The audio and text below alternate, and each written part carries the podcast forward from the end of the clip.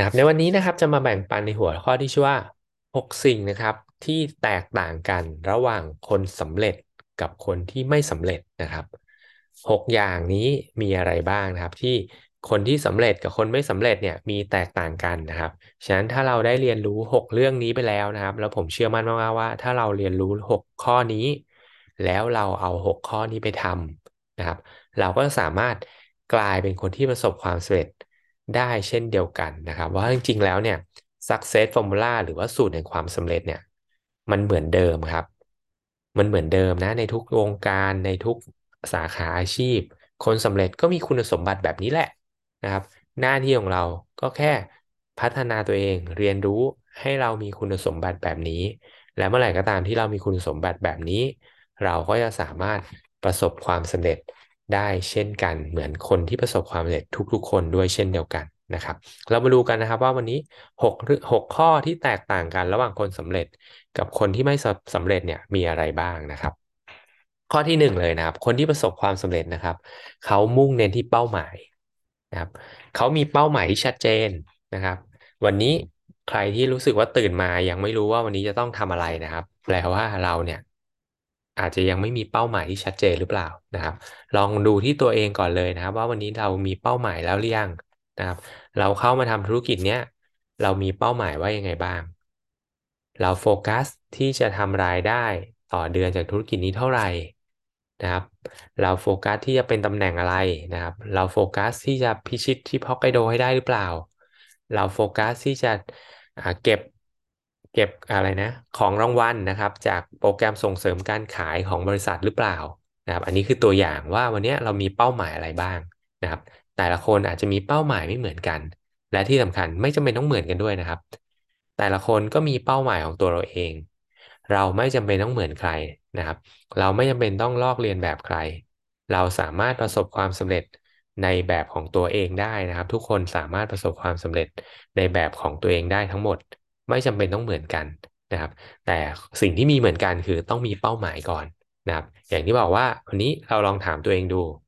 ถ้าเรารู้สึกว่าตื่นมาเนี่ยนะครับ ไม่มีแรงบันดาลใจหรือไม่มี passion เลย รู้สึกเหี่ยวเหี่ยวงอยงอยไม่อยากจะออกไปทำงานรู้สึกขี้เกียจก็ได้อะคำนี้เลยนะครับ แปลว่าอะไรแปลว่าวันนี้เราอาจจะยังไม่มีเป้าหมายที่ชัดเจนหรือเปล่านะครับถ้ายังไม่มีความรู้สึกแบบนี้เกิดขึ้นนะ รีบเลยครับ รีบตั้งเป้าหมายด่วนๆนะครับ แล้วเป้าหมายที่ดีนะครับ ก็ต้องชัดเจนเจาะจงเนาะ smart goal ที่เราเพิ่งเรียนไปเมื่อเวิร์กช็อปวันศุกร์ที่แล้วนะครับ smart goal นะครับ specific measurable นะครับ attainable realistic แล้วก็มี time มีกำหนดเสร็จที่ชัดเจนด้วยนะครับ อันนี้คือการตั้งเป้าหมายที่ดี คนที่ประสบความสำเร็จทุกคนเนี่ยทบทวนเป้าหมายเขาอยู่ตลอดเวลาครับ เพื่อเตือนสติ เพื่อทำให้กระตุ้นตัวเองนะครับ ว่าเราต้องทำอะไร เราอยากได้อะไร นะครับ อันนี้คือสิ่งสำคัญข้อที่หนึ่งและเป็นสิ่งที่สำคัญมากที่สุดที่เป็นตัวชี้วัดความสำเร็จอย่างหนึ่งของคนที่สำเร็จกับไม่สำเร็จเลยนะครับ คนสำเร็จมีเป้าหมายเสมอนะครับ ฉะนั้นวันนี้เรากลับไปดูเป้าหมายของตัวเราเองก่อนนะครับ ข้อที่สองครับ คนที่ประสบความสำเร็จนะครับ มีความยืนหยัด มีความอึดอดทนที่แตกต่างจากคนทั่วไปมาก ๆนะครับ ผมชอบรูปนี้นะครับ เป็นต้นไม้เนี่ยที่งอกแทง แผ่นอ่าพื้นคอนกรีตขึ้นมาครับ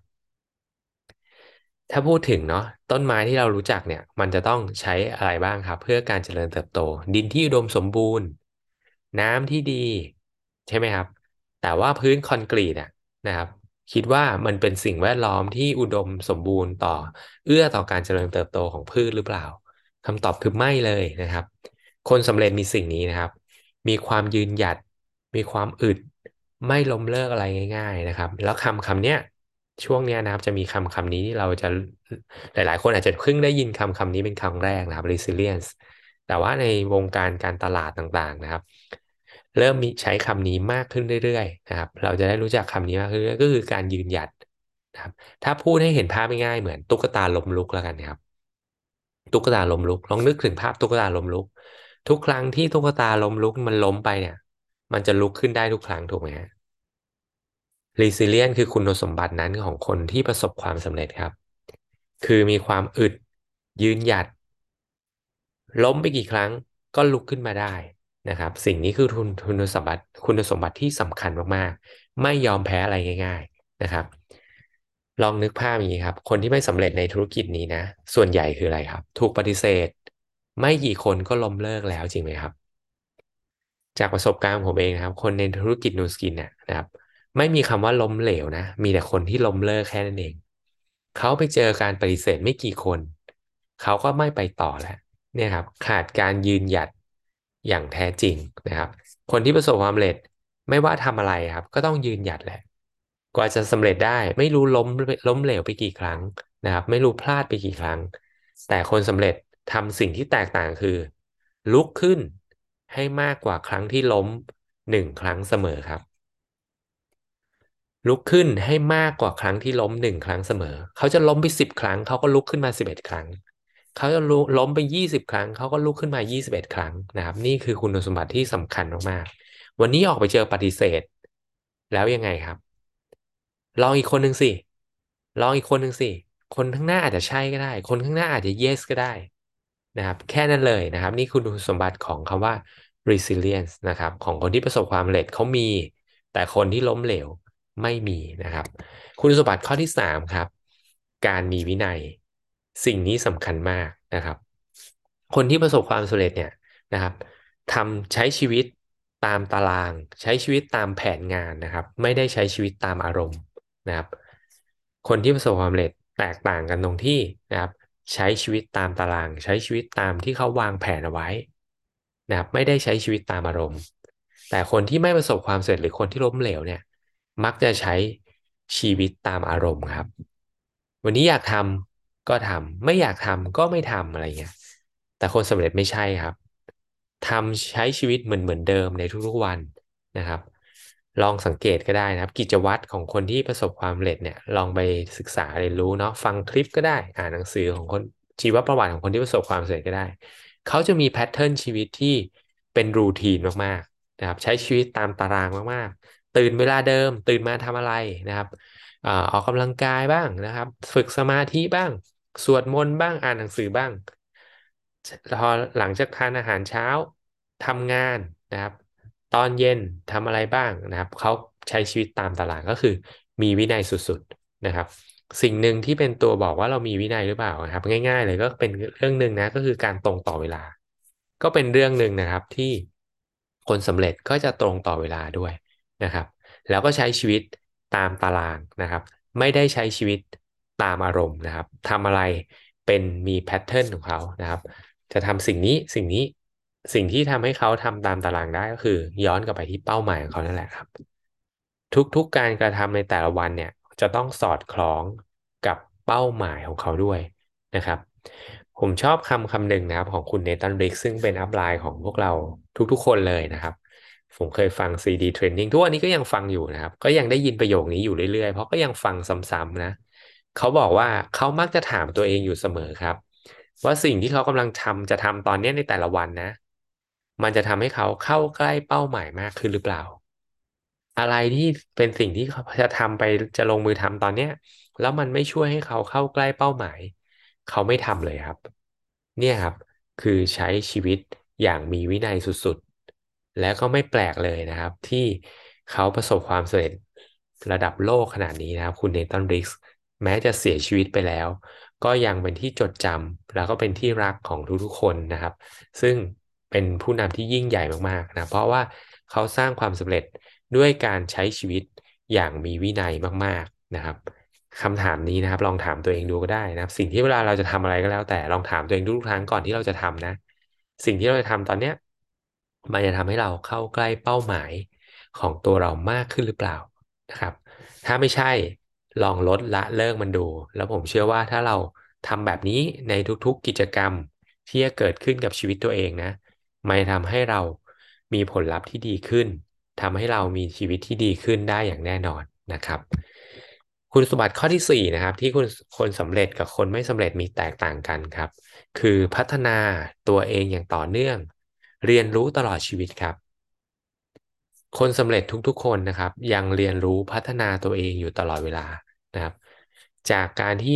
ได้ฟังได้อ่าน ได้รู้จักคนที่ประสบความสำเร็จทุกๆคนนะครับผมยังไม่เคยได้ยินคนสำเร็จคนไหนนะ ไม่พูดถึงว่าเขาอ่านหนังสือ ไม่พูดถึงว่าเขาฟังคลิปฟังพอดแคสต์เพื่อพัฒนาตัวเองเรียนรู้ตัวเองอยู่ตลอดเวลา เพื่อเรียนรู้พัฒนาตัวเองอยู่ตลอดเวลานะครับ อันนี้คือสิ่งสำคัญนะครับ คนแต่ว่าสิ่งที่คนที่ไม่สำเร็จทำก็คือ ไม่เรียนรู้พัฒนาตัวเองแหละนะครับ เขาบอกว่า สิ่งมีชีวิตทุก ๆ อย่างนะครับ เมื่อไหร่ที่เราหยุดโตเนี่ยก็คือรอวันตายแล้ว ตัวเรานะครับ สิ่งมีชีวิตคือคนเนี่ย มนุษย์เราเนี่ยนะครับ เราอาจจะไม่ได้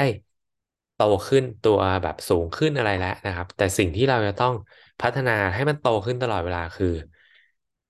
โลกภายในของตัวเราเองนะครับ จิตใจเราสภาวะในจิตนะครับ ในสมองเรียนรู้พัฒนาตรงนี้ นี่คือสิ่งสำคัญนะครับ ที่เราต้องเรียนรู้ พัฒนาตัวเองอย่างต่อเนื่อง นี่ก็คือเป็นสิ่งที่แตกต่างกันอีกอันหนึ่งที่ชัดเจนนะครับ คนที่ไม่สำเร็จเนี่ยนะครับไม่ไม่แบ่งเวลาไม่จัดเวลาในการเรียนรู้พัฒนาตัวเองนะครับ ซึ่งเราถือว่าโชคดีมากๆครับที่เรามาอยู่ในธุรกิจนี้นะ ธุรกิจนี้เนี่ยบอกได้เลยว่าเป็นธุรกิจแห่งการเรียนรู้และพัฒนาตัวเองครับ เป็นพื้นที่แห่งการเรียนรู้พัฒนาตัวเองจริง อย่างการอ่านหนังสือ การฟังข้อมูลดีๆ ถูกบรรจุอยู่ในอุปนิสัยแห่งความสำเร็จ หรือว่า core leader ในระบบของเราอยู่แล้ว เห็นไหมครับว่าเนี่ยเราโชคดีแค่ไหนครับ ที่เราได้มาอยู่ในสิ่งแวดล้อมแบบนี้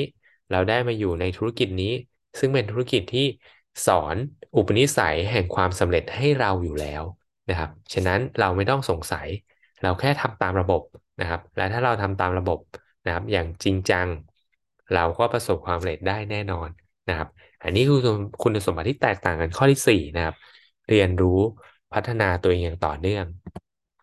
คุณสมบัติข้อที่ห้านะครับ ที่คุณคนสำเร็จกับคนที่ไม่สำเร็จมีแตกต่างกันก็คือ เป็นคนที่มีทัศนคติที่ดี เป็นคนที่มีทัศนคติบวกครับ เราจะรู้ได้ไงเราจะสังเกตได้ไงครับ ว่าเรามีทัศนคติที่ดีหรือไม่ดีนะครับ ง่ายมากๆนะครับ มีสามคำนะครับ มีสามอย่างที่ คนที่ประสบความสำเร็จเขาจะไม่ค่อยทำกัน หรือไม่ทำกันเลยดีกว่านะครับหนึ่งนะครับบ่นสองโทษคนโน้นคนนี้สาม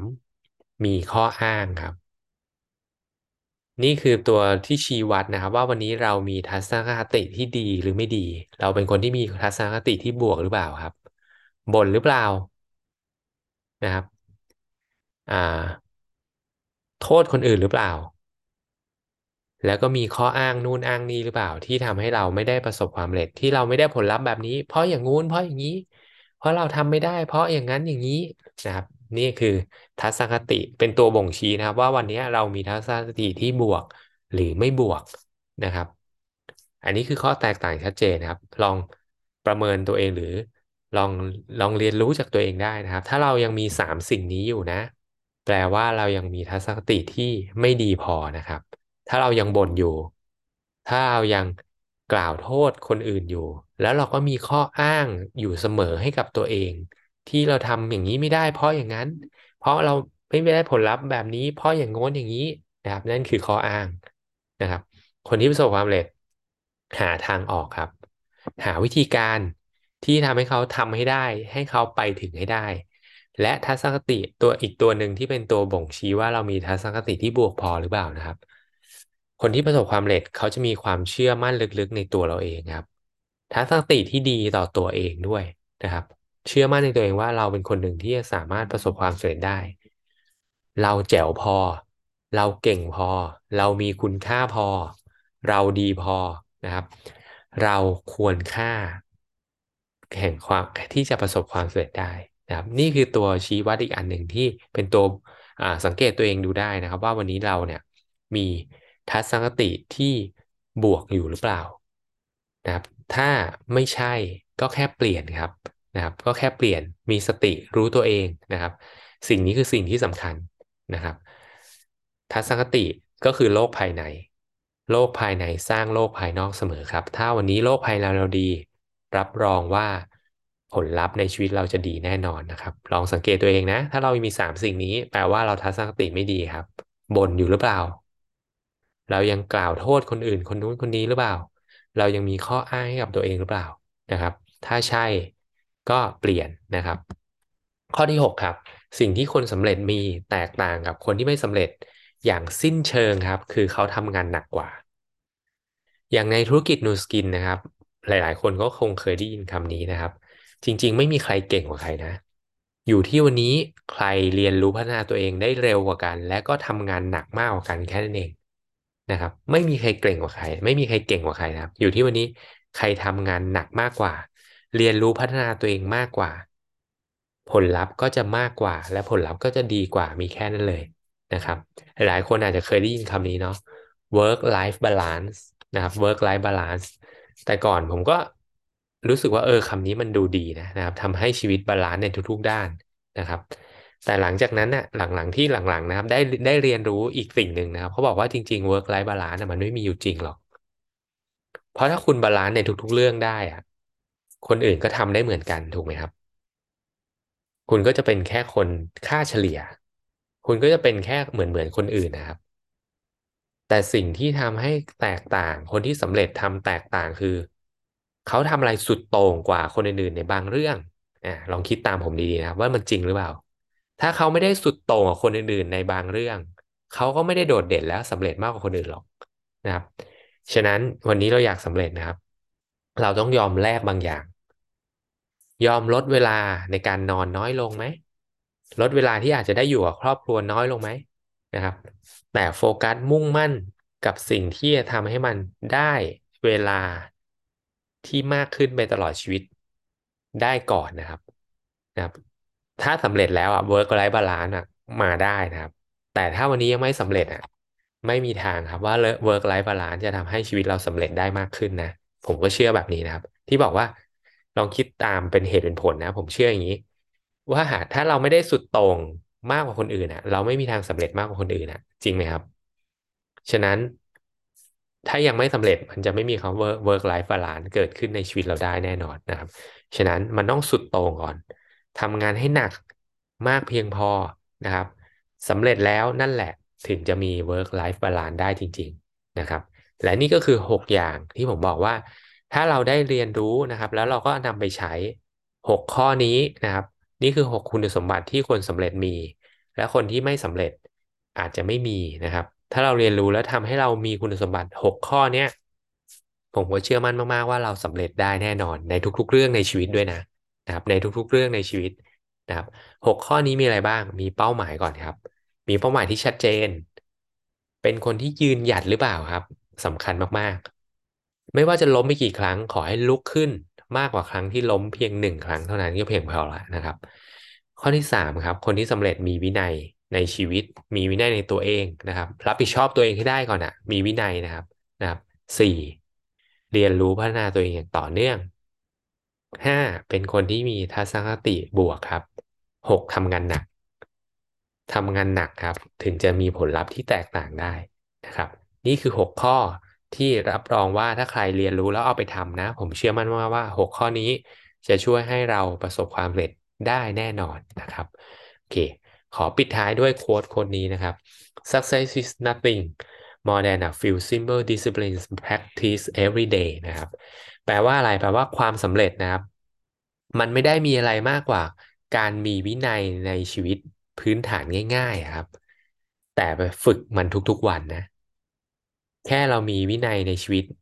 แบบง่าย ๆ แต่ว่าทำมันทุกๆวันครับ รับรองว่าเราประสบความสำเร็จได้อย่างแน่นอนนะครับ และนี่คือ 6 ข้อเนาะที่คนสำเร็จนะครับ มีแตกต่างจากคนที่ไม่ประสบความสำเร็จนะครับ เราลองเอาไปปรับใช้กันดูนะครับผมเชื่อมั่นว่าว่าถ้าเราไปปรับใช้ 6 ข้อนี้ เราก็จะเป็นคนหนึ่งที่ประสบความสำเร็จในชีวิตได้อย่างแน่นอนนะครับ